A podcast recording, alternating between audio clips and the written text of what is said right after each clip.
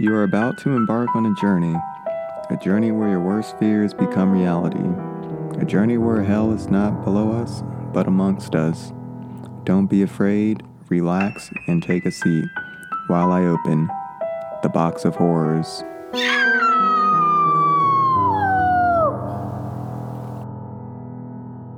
Good afternoon, horror story junkies, and welcome back to another episode of Box of Horrors. My name is Israel Johnson, and I am your host. How's everybody doing today? Hopefully, well. Um, I bring to you another story from the 1900s, this time 1910. Author William Fryer Harvey wrote a story titled August Heat. The story is about two men that don't know each other, but what they do know is that one of them will be the murderer and one of them will be the murderee. I don't know if murderee is a real word, but for this episode's sake, it is a real word today. So let's jump right in and hope you guys enjoy the story. Oh, and by the way, I haven't even read the story, so I kind of like doing episodes like this. It's exciting. It's fun. Spectacular. Grand. All right. All right. Uh, let's let's jump right in. All right. See you guys at the end. Okay.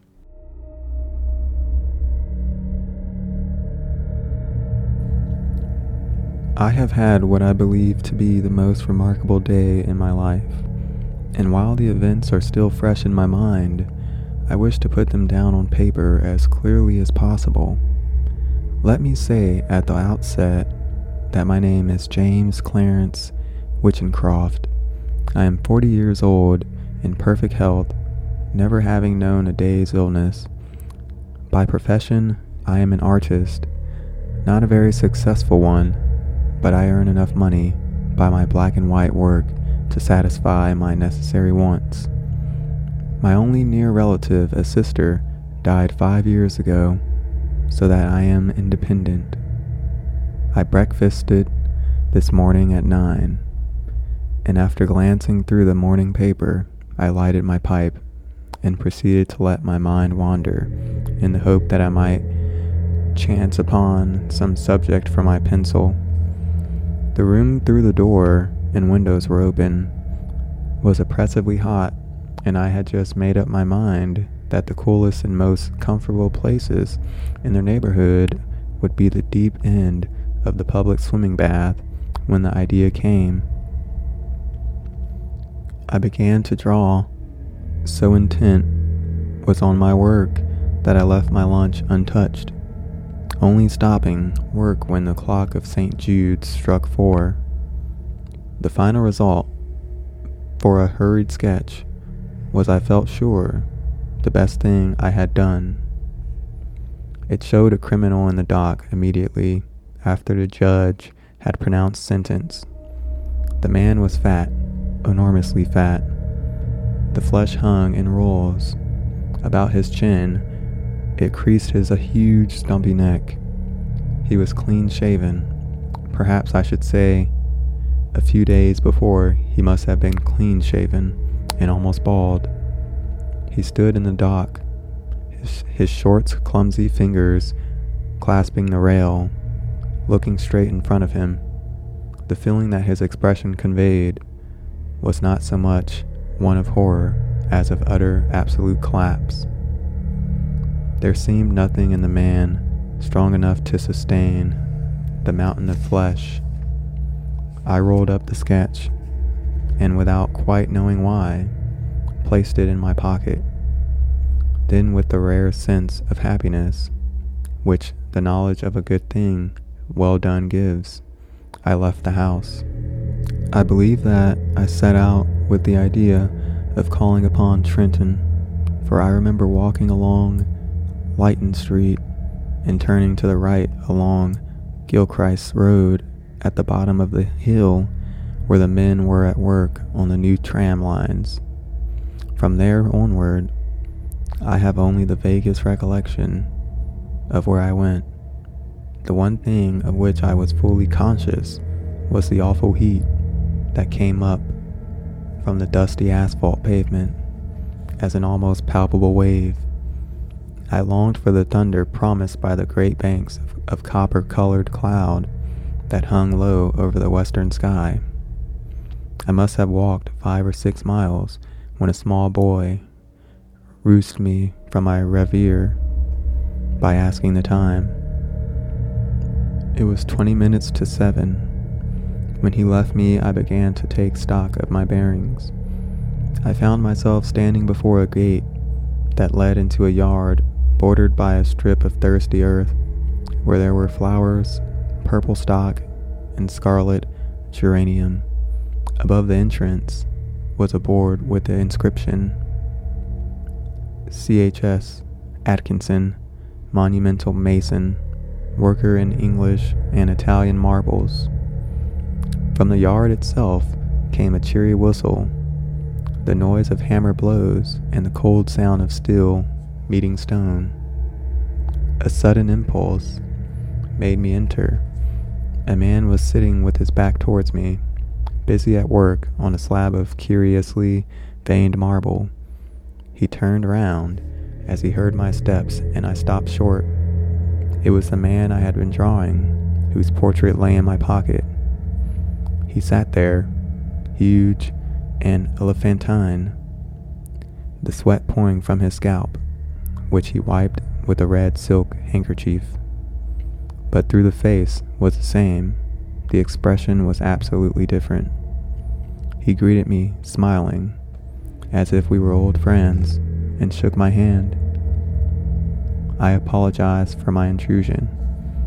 Everything is hot and glary outside, I said. This seems an oasis in the wilderness. I don't know about the oasis, he replied, but it certainly is hot. As hot as hell. Take a seat, sir. He pointed to the end of the gravestone on which he was at work, and I sat down. That's a beautiful piece of stone you've got a hold of, I said. He shook his head. In a way it is, he answered. The surface here is as fine as anything you could wish. But there's a big flaw at the back, though I don't expect you'd ever notice it. I could never make a really good job of a bit of marble like that. It would be all right in a summer like this. It wouldn't mind the blasted heat. But wait till the winter comes. There's nothing quite like frost to find out the weak points in stone. Then what is it for? I asked. The man burst out laughing. You'd hardly believe me if I was to tell you it's for an exhibition, but it's the truth. Artists have exhibitions. So do grocers and butchers. We have them too. All the latest little things in headstones, you know. He went on to talk of marbles, which sort best withstood wind and rain, and which were easiest to work. Then of his garden and a new sort of carnation he had bought. At the end of every other minute, he would drop his tools wipe his shining head, and curse the heat. I said little, for I felt uneasy. There was something unnatural, uncanny, in meeting this man. I tried at first to persuade myself that I had seen him before, that his face, unknown to me, had found a place in some out of the way corner of my memory. But I knew that I was practicing little more than a plausible piece of self deception. Mr. Atkinson finished his work, spat on the ground, and got up with a high sigh of relief. There, what do you think of that? he said, with an air of evident pride. The inscription which I read for the first time was this Sacred to the memory of James Clarence Withencroft, born January 18th, 1860. He passed away very suddenly on August 20th, 19. In the midst of life, we are in death. For some time I sat in silence. Then a cold shudder ran down my spine. I asked him where he had seen the name. Oh, I didn't see it anywhere, replied Mr. Atkinson. I wanted some name, and I put down the first that came into my head. Why do you want to know? It's a strange coincidence, but it happens to be mine. He gave a long, low whistle. And the dates? I can only answer for one of them, and that's correct. It's a rum ago, he said. But he knew less than I did. I told him of my morning's work. I took the sketch from my pocket and showed it to him. As he looked, the expression of his face altered until it became more and more like that of the man I had drawn. And it was only the day before yesterday, he said, that I told Maria there were no such things as ghosts. Neither of us had seen a ghost, but I knew what he meant. You probably heard my name, I said. And you must have seen me somewhere and have forgotten it. Were you at Clacton on Sea last July? I had never been to Clacton in my life. We were silent for some time. We were both looking at the same thing the two dates on the gravestone, and one was right. Come inside and have some supper, said Mr. Atkinson. His wife is a cheerful little woman with the flaky red cheeks of the country bred. Her husband introduced me as a friend of his who was an artist.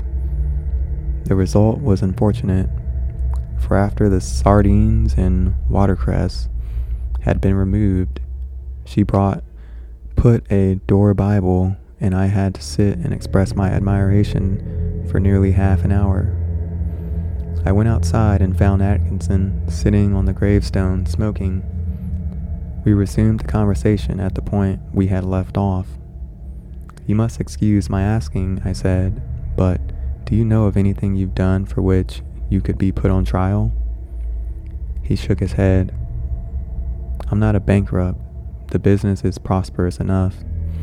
Three years ago, I gave turkeys to some of the guardians at Christmas. But that's all I can think of. And they were small ones too, he added as an afterthought.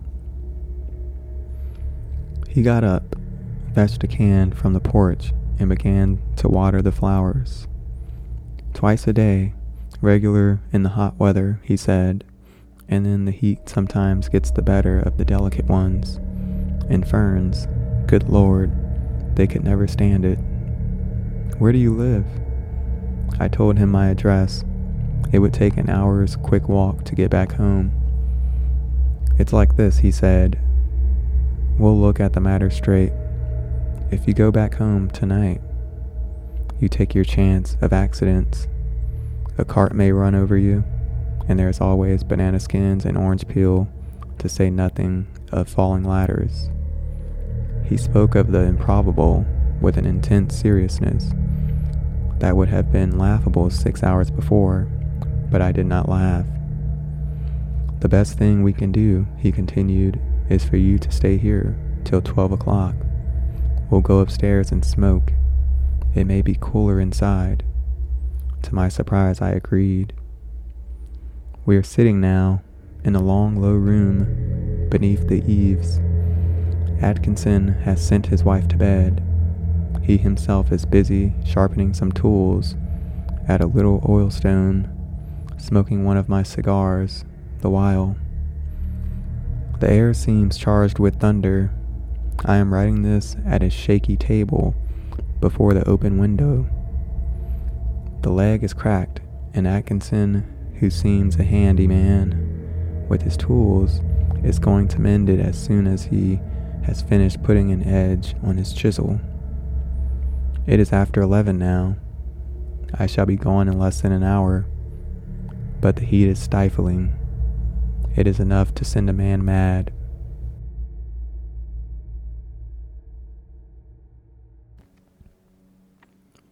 That was an interesting story. Very interesting.